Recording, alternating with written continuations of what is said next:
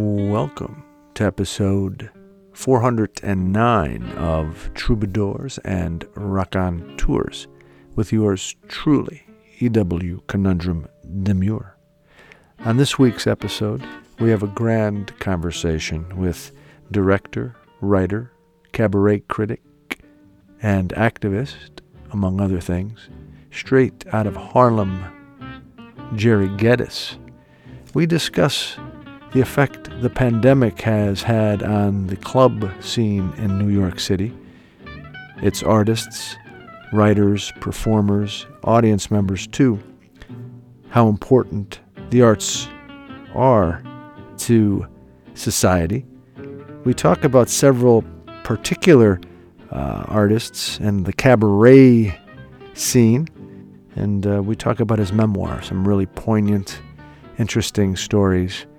Uh, one about Carmen McRae. A grand conversation today with Jerry Geddes. We have an EW essay titled Melody, and our associate producer, Dr. Michael Pravis, shares five jazz poems by the likes of poets such as E. E. Cummings et al., and an EW poem called Umbrella. So nice to have you with us. Let's get to it. Episode 409 of Troubadours and Raconteurs.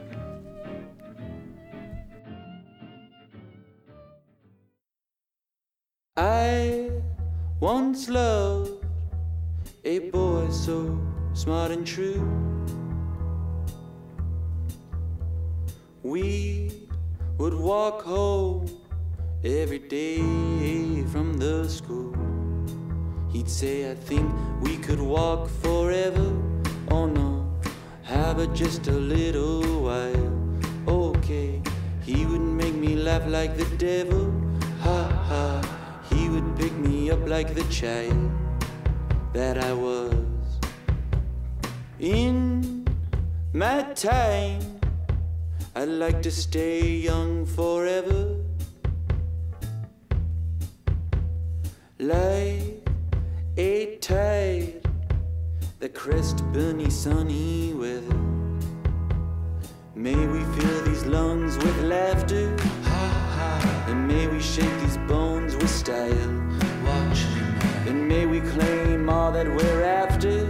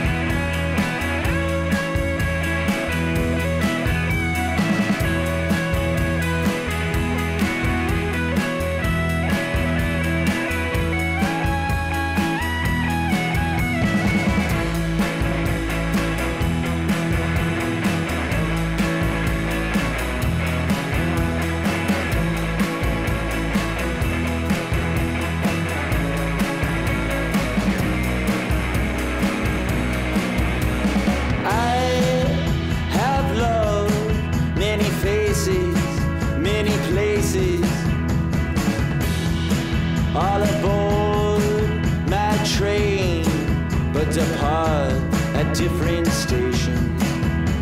And some of them look the same, but none of them smell the same. And some of them will never change while some of them are growing strange. And some of them are center stage, while some of them don't turn my page. And some are rain,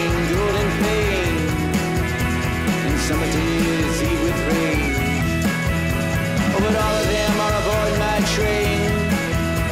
For all of them are a friend of mine. And oh, my darling, can't you see? Oh, that they, oh, and you are a part of me.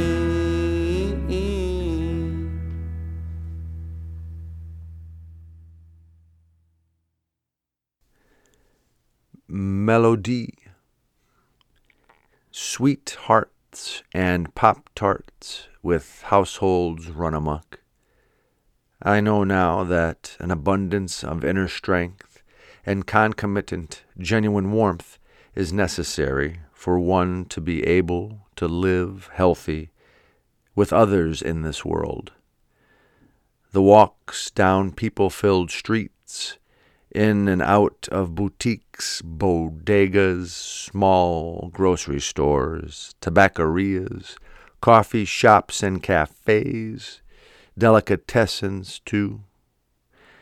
We need hardware more than software. The arts, of course, bring us together into other planes and depths of existence, conjuring and sustaining what we need from our minds and souls. A poetry series with an upright bass following the melody of each reading, some gouache and watercolor hanging within simple frames on white walls of a gallery built from scratch by Pierre and Don Juan X, who fell in love the moment they first met. Side street theater productions of Nouveau Original Camp, and three blocks away, a professionally positioned effort steeped in Sondheim. Late night, fueled by seltzer, organic juicers, beer, and clear urban delight with a few old souls clinging to vodka martinis or perhaps a white wine spritzer. And then a bourbon baited breath with just a hint of regret tells an intimate story on a cabaret stage just off the page. Those participating in the audience, packed tightly, feeling just right, are laughing then crying and singing inside, so whole and perfect, inspired in the nick of time.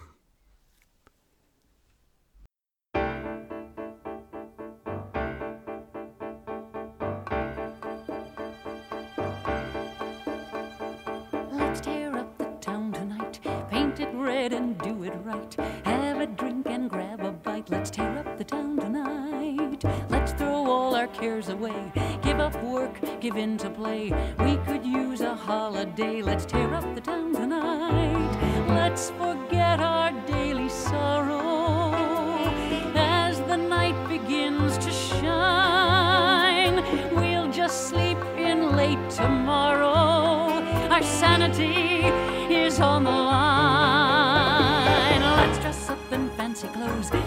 suits and silken hose. Take a chance and see what grows. Let's tear up the town tonight. Let's try doing something rash. Turn it on and burn some cash. Bring a friend to join the bash. Let's tear up the town tonight. There's a place that's really hoppin'. I'm the one who'll take you there. Once you start, no time for stopping. Let it go, let down your hair. Sadness here. Watch your troubles disappear. Once you breathe the atmosphere, tear up the town tonight. Bring along your broken hearts, tattered souls and worn out parts. Sing along and see what starts. Tear up the town tonight. Music is the remedy for what ails both you and me. If good times are right within your sit there waiting for action. Only you can find satisfaction. Take a chance and fire up the juices. Do it now. I'm tired of excuses. Tear up the town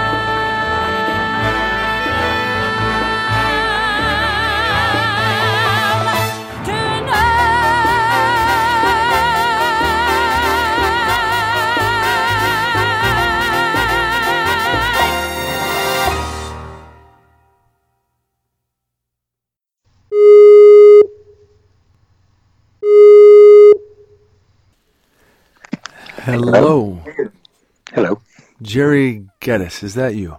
that is me, or that is I. Grammatically correct. Thank you for being grammatically correct on Troubadours and Rock Tours.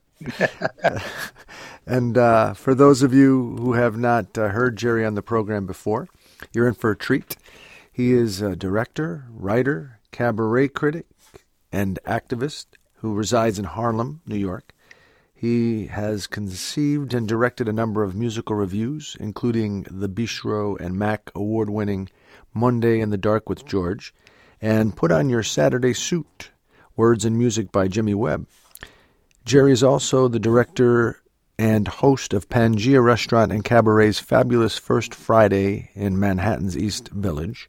He has directed many cabaret artists, including Broadway star Andre de Shields, Helen Baldassare, Darius de Haas, and drag artist Julia Van Cartier.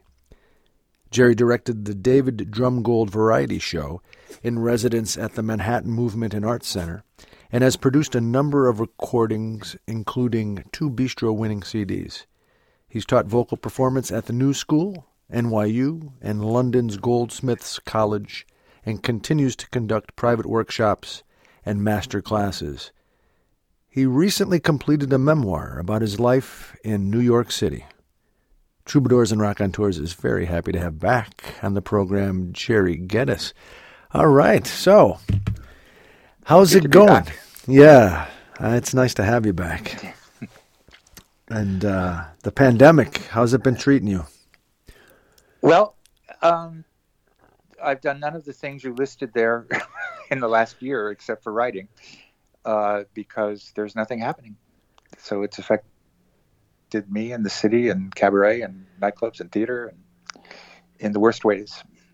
Uh, there's some glimmer of hope with some virtual things that are happening here and there. I'm working on a couple at the moment, and uh, my only hope for that is that the virtual aspect of it will make it available to and affordable to people who would not otherwise even know about cabaret in New York, and perhaps will build an audience for the future once we're beginning to get back on our feet. So that's looking at the glass half full, at least. Yeah, So- I guess you, you need to. And and cabaret, you know, you and I have, have talked about this before.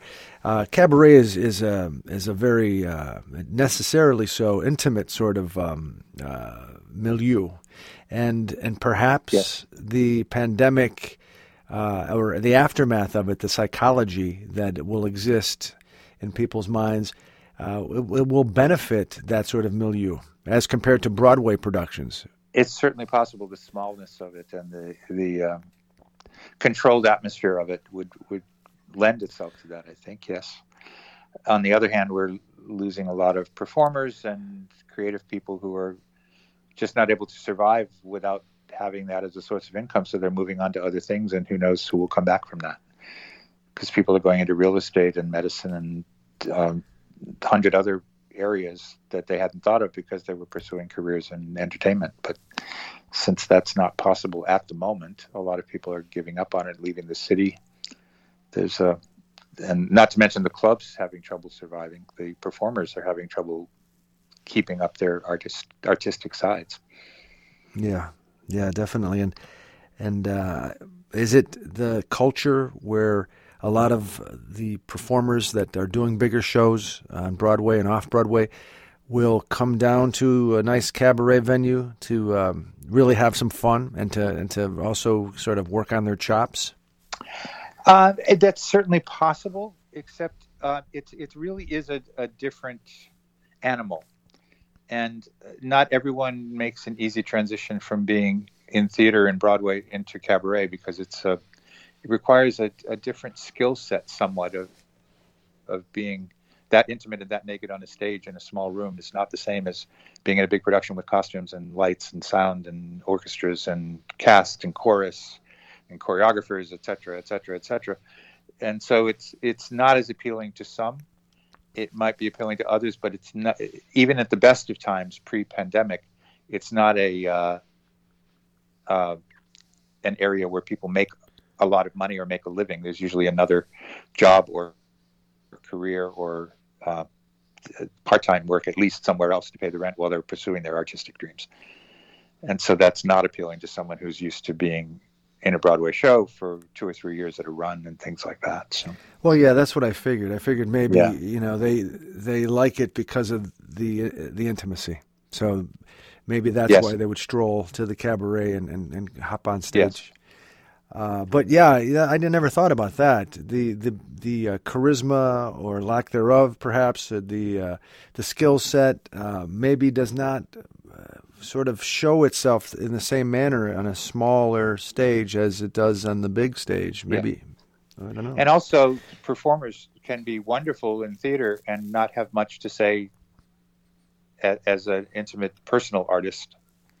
Their their strength is in interpreting other people's work, and so it's it's a it's a daunting thing for even the most professional of and the most seasoned of performers to to let all that go away and just present yourself as you on a stage for an hour. It's it's uh I, I naked is the best word I can use. It's it's just revealing yourself, and you have to have a lot of confidence and trust in yourself and the people around you to do that. And so it's it's it's not a simple thing. I've seen lots of shows where people who have a name, at least in the New York area, for being in theater, do a show, but it's basically twelve audition numbers, and has very little cohesion, very little statement, and very little variation. It's just every note that they can sing, they sing in every song for twelve songs and while that's it's but it's more like watching gymnastics than than being moved by an artist it's compelling what you're what you mentioned. I'm thinking of someone perhaps like um, uh, like a Judy Collins, right, or a Bette Midler, people that everybody would know their names. yes. They, I would imagine, have it for the cabaret stage. absolutely. I mean Bette started that way. I mean, simultaneously she was doing that as she was starting on broadway. So yes she she embraced both incredibly well. And judy collins can certainly be intimate or be in a concert hall. She's because she's everything she does is touched with her intellect her emotions her her desire to have a message for the world. She's she's a personal favorite of mine as well. And and you you have experienced uh, through friendships and just from going to clubs, people such as uh, Sarah Vaughan and and uh, uh, Carmen McRae, and I'm sure Yes. the list goes on.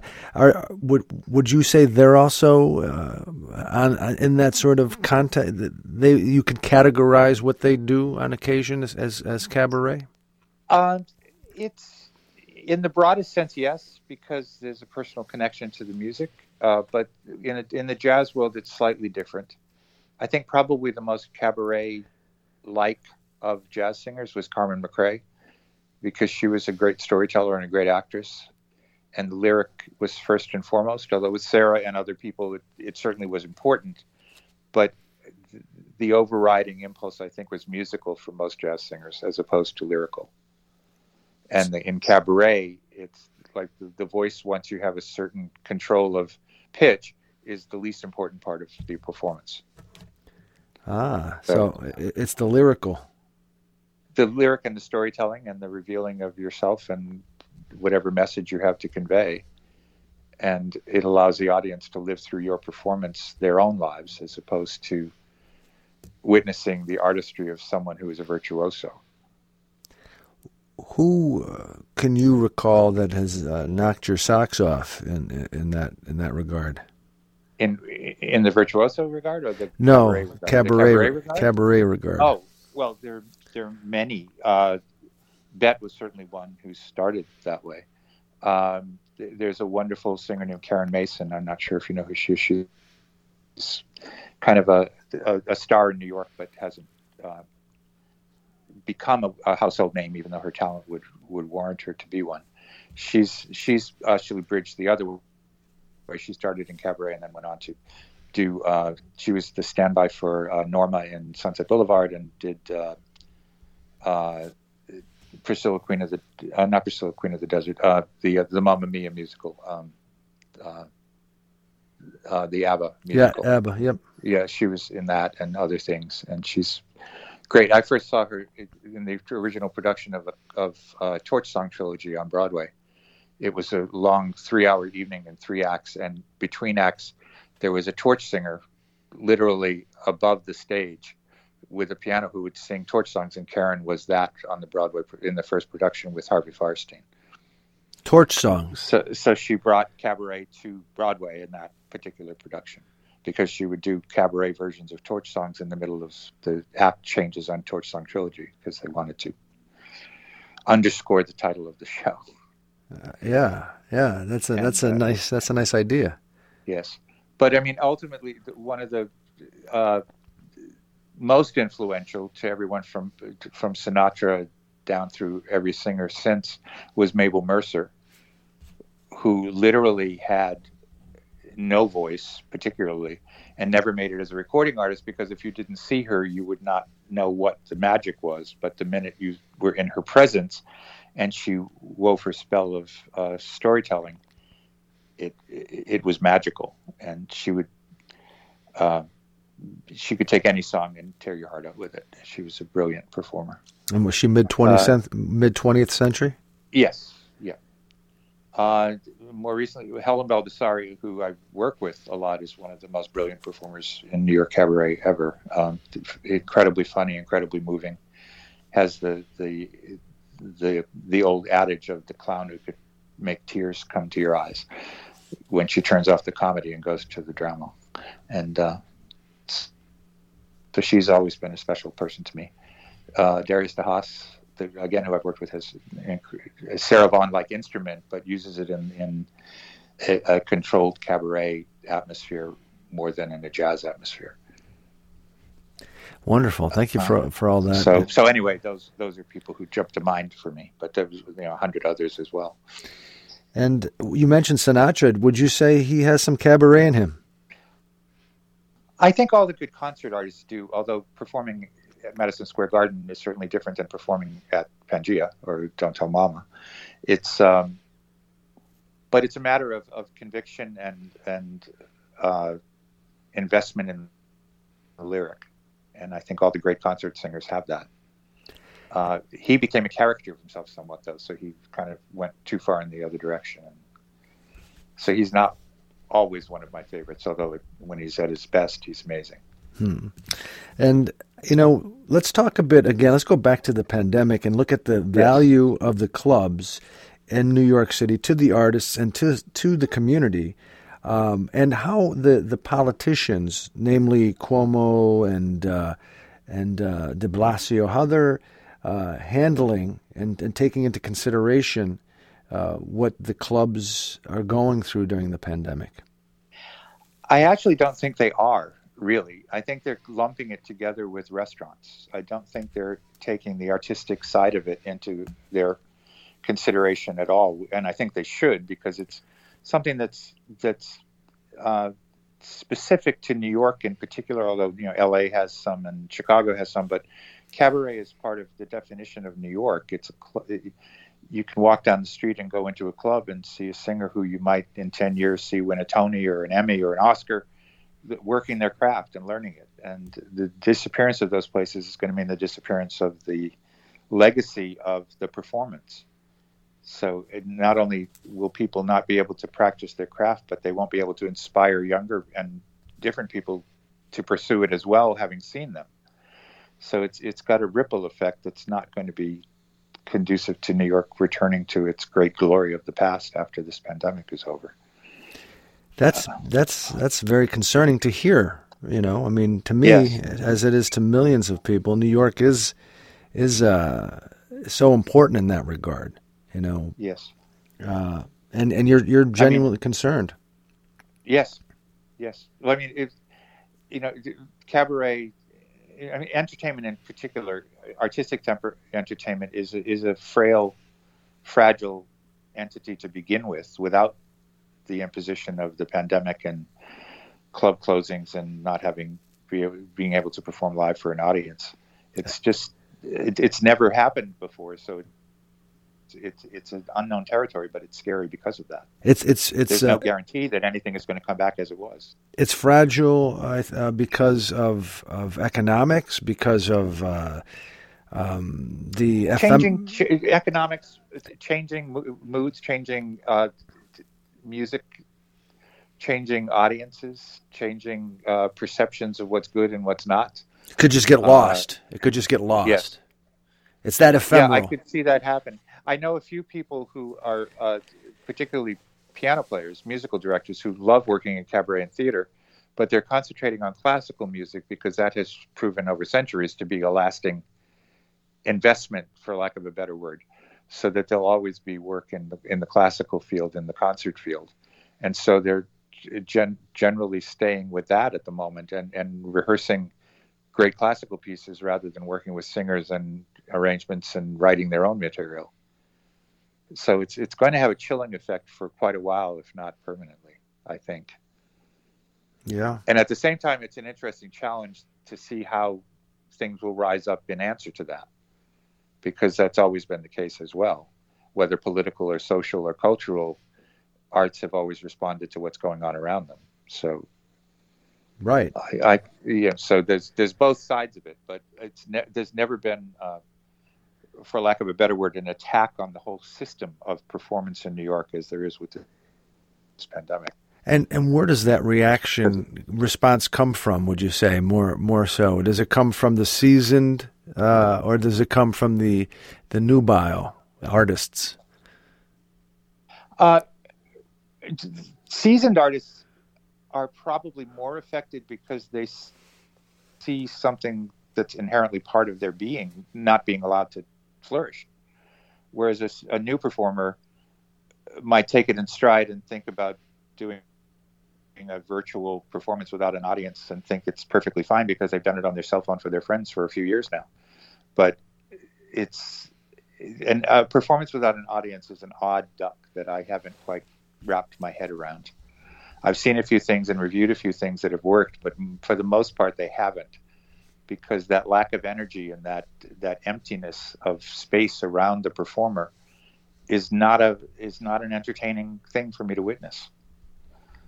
And so I've I've had to re- rethink my thoughts on these things too. Yeah, yeah, that's you know, I had a conversation a couple weeks ago with a, a gentleman who's uh, you know a Broadway guy, for lack of a better term, and um, Mark Blankenship, and he was talking about how how important the audience is to the whole experience. You know, it's the it's Yes. the, it's the artists on stage, and of course the audience together in that in that experience, and you need both. Yes. Yeah, if a cabaret artist does a show in the woods, does it really happen? there you um, go, a little a little Descartes. Yes. Excellent. All right. Jerry Geddes on the program, taking us deep as usual. A regular contributor on Troubadours and Raconteurs, director, writer, cabaret critic, and activist. Just finished recently a memoir. Uh, you want to talk Yes. with us a little bit about about Yes. Uh, That- actually, I think I'd, I'd like to talk. Yes, I, I've written a memoir, and the, the pandemic quarantine was what allowed me to finish it because uh, it began in a very productive way of me having a lot of time to write, and then it ended in the same way. So I was able to finish it off quicker than I thought I was going to. But I've I've I've dug deep into my days in New York from 60s. Well, uh, the years are from 67 to 95, or what the body of the book is about. And uh, but it's not a an official biography or autobiography where I would say that on Wednesday, August 3rd at 8 p.m. I did this. It's not that. It's loosely uh, structured, but chronological. But I was uh, unemployed for. I work in retail to pay the rent because I'm working in the arts, and that doesn't pay the rent. uh, so I was unemployed for a bit, and uh, an old friend of mine, who I was the first person I met in New York when I moved to come to Columbia, uh, lived down the hall from me at Carman Hall on 114th Street and Broadway. Uh, was a is a theater owner was a theater owner in Rochester, New York, and he uh, was quite active in both politics and theater in Rochester, and owned a bookstore for quite a while too. So he became a very recognizable figure in the community there, and he had been uh, supporting artists and and championing people to come and perform in the theater that he owned. And so, uh, knowing that I was unemployed and going through job searching and, and not necessarily finding something that I really wanted to do, he, I got a letter from him, and I opened it, and a check fell out. And in the letter, it said, "I have given grants to performers in Rochester for years and years and years. I've known you since 1967. Uh, I am going to be your patron until you find a job, and I'm going to send you a check every two weeks, and I want you to just write." And it was fantastic. like it was like going back to the 17th century and having someone patron a, a patron for me to allow me to start to write. And I hadn't even thought about writing a memoir. I've written a lot, but I hadn't written that. And he said he wanted to know what my life was like since we had parted company at Columbia. Because we talked about it, but he'd never gotten a real picture of it. So that was my impetus to start writing the book was that patronage, which was amazing.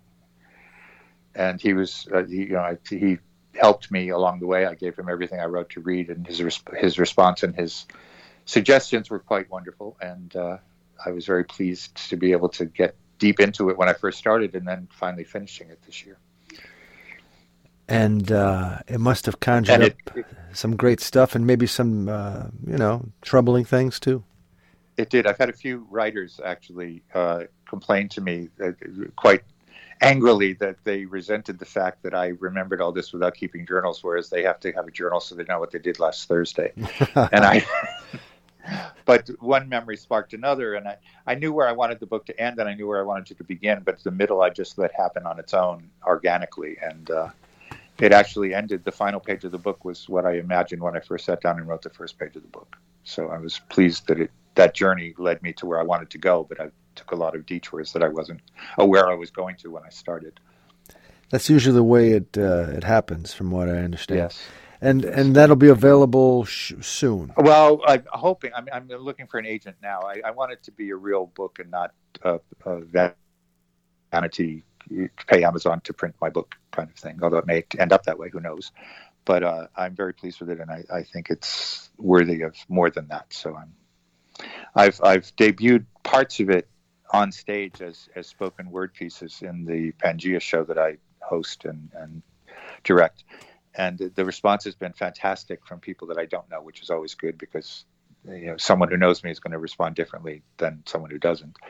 But uh, they've been very effective, and so I'm I'm pleased at that, and that gives me hope about the future of the book.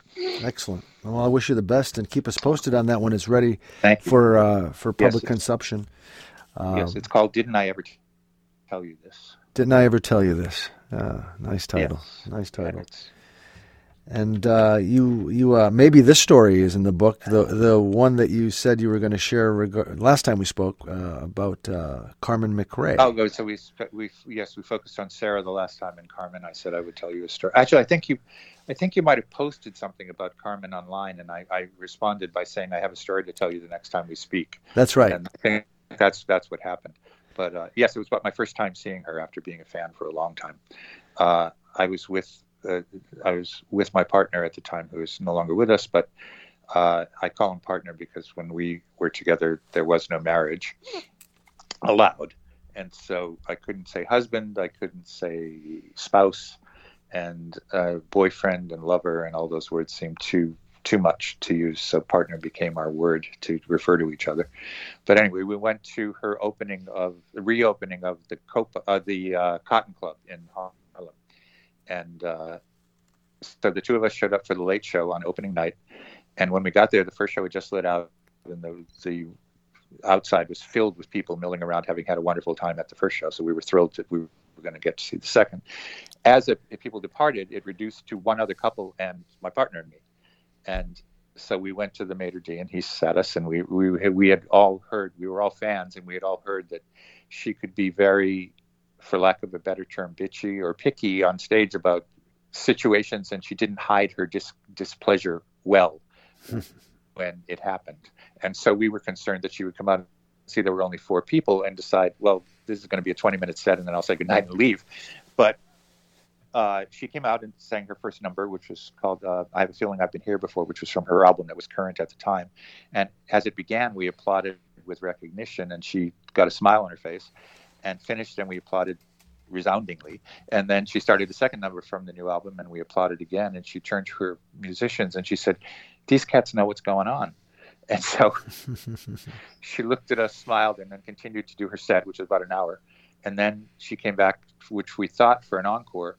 But when she came back, she dismissed the band and she turned to us and said, Since we're just an intimate crowd here tonight, I'm going to just play for you a while. And she sat at the piano and played for us for 40 minutes, singing songs and talking to us.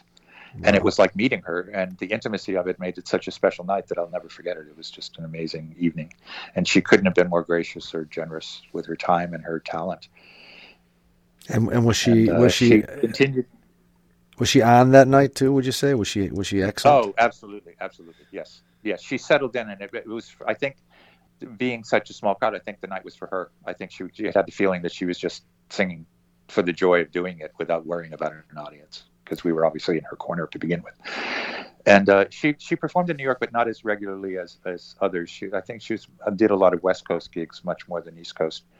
But the other night I saw her that I remember was a, an AIDS benefit early on, and uh, a, a club on 57th Street. And for the evening, because she knew it was an AIDS benefit, she learned a couple of Peter Allen songs and sang them just that night. Never recorded them, never sang them again. But it was they were beautiful numbers. There was one called Two Boys, which is his his song about two brothers, one of whom is gay and one who's, who's straight, growing up together. And uh, she just tore the place apart. People were wiping their eyes and cheering at the end of the song. She was she was quite something. How many years later was that from the first time? Uh, about five or six years later. Five or six years later. And and your partner, what what what, uh, what was his name? Frank. Frank. Frank. Frank I think. Kaplan was his name. Thank you for sharing that Yeah. story. That wonderful night that you and Frank had. Yes. Yes. That's a great Yeah, it was- memory. It was, a very special night. Yeah. And um, the book is And now we now we have no special nights. no, no, unless you want to go online or something or watch, you know. yes, exactly. Yeah. Uh, and the book has a lot of stories, I'm sure, that uh, are as compelling. Uh, and I look Well, forward. it's it's it's it's, it's for, well, I came to Columbia at the time of the takeover of the buildings and the SDS and the anti-war movement and all of that. So it begins with that, and then goes from Columbia. I went to Joe's Joe Papp's Public Theater to work. So I, there's a lot of theater, a lot of name dropping in those particular chapters because I worked with James Earl Jones and Fred Gwynne and Gloria Foster and a number of other major major people. That was quite thrilling. And then as that progressed was also the sexual revolution, the gay revolution, and the AIDS epidemic, and uh, any political movement in the 60s and 70s you can imagine. So it's my personal take on those, which is slightly askew from what has been written in other books that I've seen. And I kind of wanted to write the, uh, not the wrong, but the uh, misconceptions that other books might have had about what it was like on the street in those days on all levels. what was it like? What, that what's the, what's the misconception? Well, well, th- there's a particularly about the AIDS the AIDS epidemic. It, it never personalizes, particularly when people write about the epidemic. It never. It, it's always facts and figures and numbers and uh, certainly the the horrors of the disease, but never the day to day life of actually living with it and surviving with it or not surviving with it. And uh, on, a, on a much to, to get off of a heavy note and go to a lighter note, there's one that the, the people who have read a few people have read the book already, and there's one particular musical moment that stands out that no one has as- that I know of has ever written about that I experienced. Uh, I was I came I was in New Hampshire where I come from, working on a work study program, but I came back to New York in the midst of my Columbia days to go to Woodstock, and I met three friends and we got a car and we were driving to Woodstock, but the the highway seemed like uh, a parking lot. We could it wouldn't move. I mean, the police were there and they were saying, "Turn around and go back. You're never going to get to Woodstock. You're never going to see this because you could not get close to the town, let alone let alone the field where it happened." So we turned around reluctantly, sadly, and we're driving back, and helicopters were flying around, and someone with a megaphone that flew low, and it was a megaphone, and they were saying, "Go to the World's Fair site in Queens. We're going to helicopter performers from Woodstock to the World's Fair site in Queens and have them perform for you there." So a bunch of cars, a bunch of us, all all went there, and there was a big crowd, and every so often someone would come in on a helicopter and perform, and we just sat there the whole day and heard Odetta and Richie Havens and uh, Country Joe and a, a whole lot of people. Excellent. And it, Never knew I've about never that. Heard, I've never heard anyone talk about it, and I don't know whether maybe no one who wrote ever was there, but it, it was an amazing night uh, and day.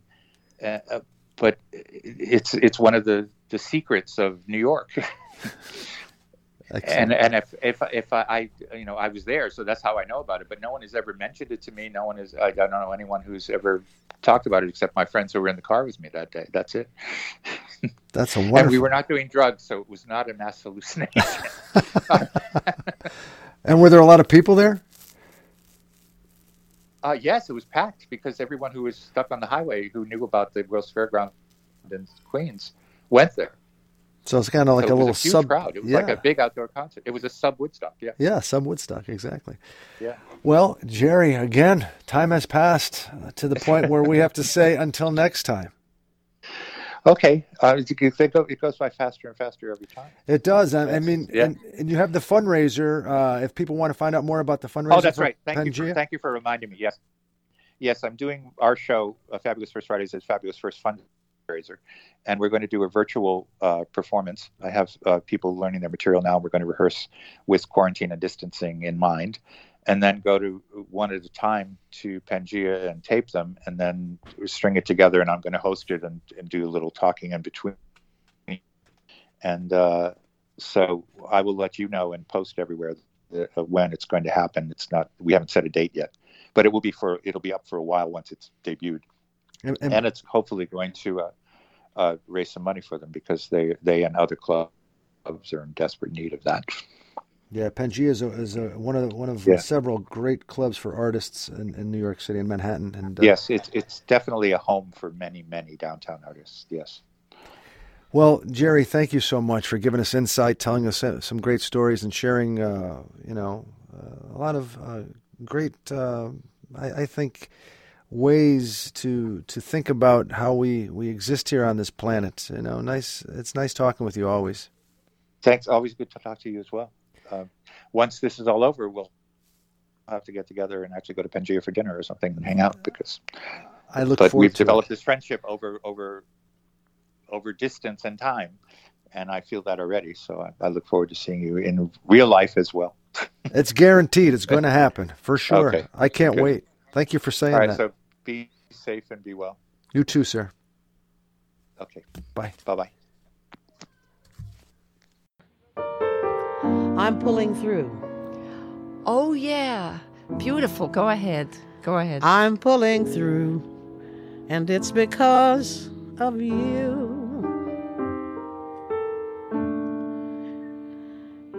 When I was stranded, came your helping hand. Lonely, hurt, I had not known which way to turn. Till you said that's bad, not tears, just laugh and learn. I'm pulling through, and it's because of you. You made me see how lovely life could be. You lifted up my heart and made me count the cost to find I gained, not lost. when I thought that hope was really gone. You showed me I was wrong. Then you taught me how to carry on. Thanks for the lift in time. And thanks for the song I'm pulling through. And it's because of you. I'd do the same for you if your turn came. I hope it never will, cause I've been through the mill. I won't forget this debt I'm pulling through. I'm pulling through.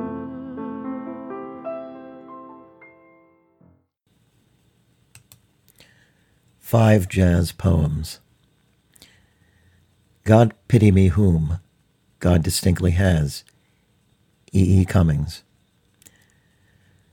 God pity me whom God distinctly has, the weightless, svelte, drifting sexual feather of your, shell, I say, body, follows truly through a dribbling moan of jazz, whose arched occasional stepped youth swallows curvingly the keenness of my hips. Or your first twitch of crisp boy flesh dips my height in a firm, fragile, stinging weather, breathless with sharp, necessary lips. Kid female cracksman of the nifty, ruffian rogue, laughing body with wise breasts half grown, lisping flesh quick to thread the fattish drone of I want a doll, wishpous, agile feet with slid steps, parting the tussle of saxophonic brogue. The Poet by Fredington for Jon Hendricks. The wordsmith paints a picture, a kind of bebop exchange, rambling around the neighborhood, conversing apropos, curbside to parkside, phrasing with style, all the way uptown to the forest of words, dense and eloquent, connected to the sky, a canvas on which to portray the presence, the humor, the hustle and the warmth, the wide open window, the jazz blows through. The Elegant Hostess by Fredington for Carmen McRae. As a matter of fact, she sings.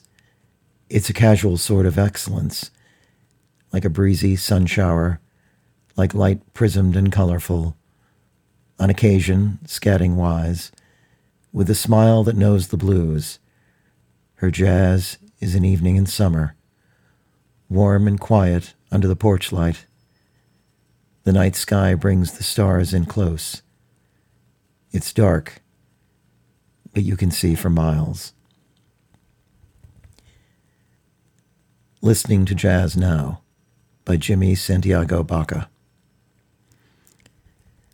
Listening to jazz now, I'm happy. Sun shining outside like it was my Lifetime Achievement Award. I'm happy with my friend and her dog up in Durango. Her emailing me this morning, no coonhound ailing, yowls, vibrant I love yous. I'm happy, my smile a big monarch butterfly after having juiced up some carrots, garlic, seaweed I stroll the riverbank, lazy as a deep cello in a basement bar. Smoke, cagneyed out patrons, caramel and chocolate women in black, shoulder strap satin dresses, and red high heels. Jazz on a Summer Night by David Lessard. Jazz on a summer's night swinging sounds of joy, the moon bouncing in its flight. Satin doll, what's new? What is this thing called love? Wailing in the blue. The bossa nova beat, the soft enchanting mood, people dancing in the park, everybody gay, nobody rude. Ah, such lovely notes of music falling on the ear the young, the in between, the old, all that noise that's sweet to hear. Long live jazz, and may the beat go on. Blues and pop and classic too. Get out and shake your fanny. Waltz, cha cha, and dipsy do.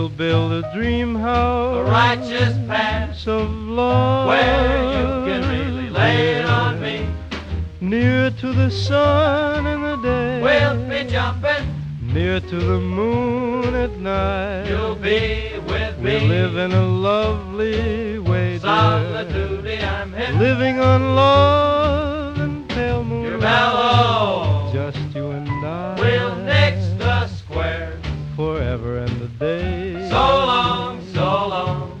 Love will not die. We're together forever. We'll keep it that way. Forever. Up among the stars we'll find a harmony of light to a lovely tune. East of the sun and west of the moon. On a June night, kiss me and hold tight. East of the sun and west of the moon. Well, all right then. Take 'em, bunny.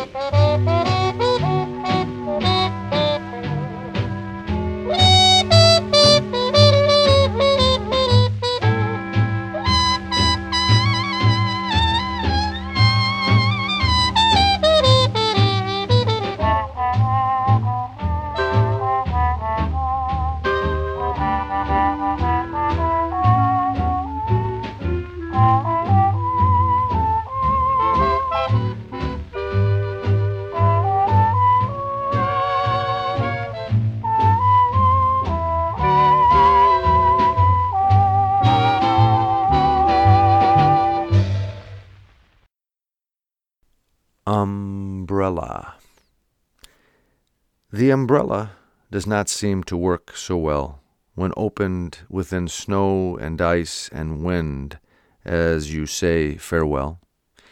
Yet closed and wrapped tight using a Velcro slim strap, the umbrella is quite effective to tap out a tune in the middle of June whilst a warm spring breeze sneaks through a hillside of trees, as flowers, yellow and purple, bask in a sweet, slow, and steady shower of rain. And you think through your pain in vain. Perhaps today into the river you might throw away the flask.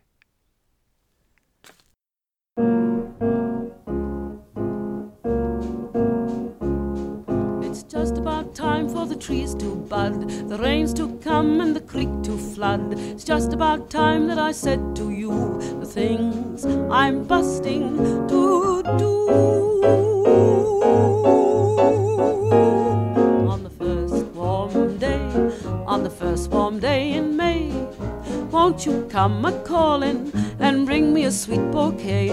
On the first warm night, when the moon is shining bright, it would be enthralling if you'd hug me with all your might. I rehearse the way I lead you to the cherry tree where you can say, Darling, marry me, oh, marry, marry me on the first warm day, on the first warm day in May. And we show the birds and bees a thing or two. Oh, they find out what it's all about when they see how I love you on the first warm day, on the first warm day in May. And there you have it, episode 409 of Troubadours and Rock on Tours, with yours truly, E.W. Conundrum Demure. I'd like to thank those folks who made this episode possible.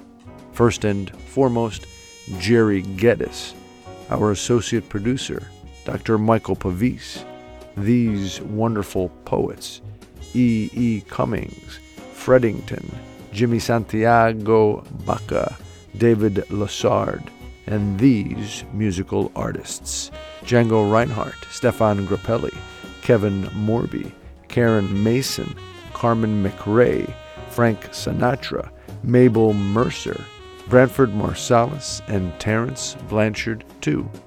And of course, I'd like to thank you for listening. Until next time, let's give it a go and do our best with this time. Take care.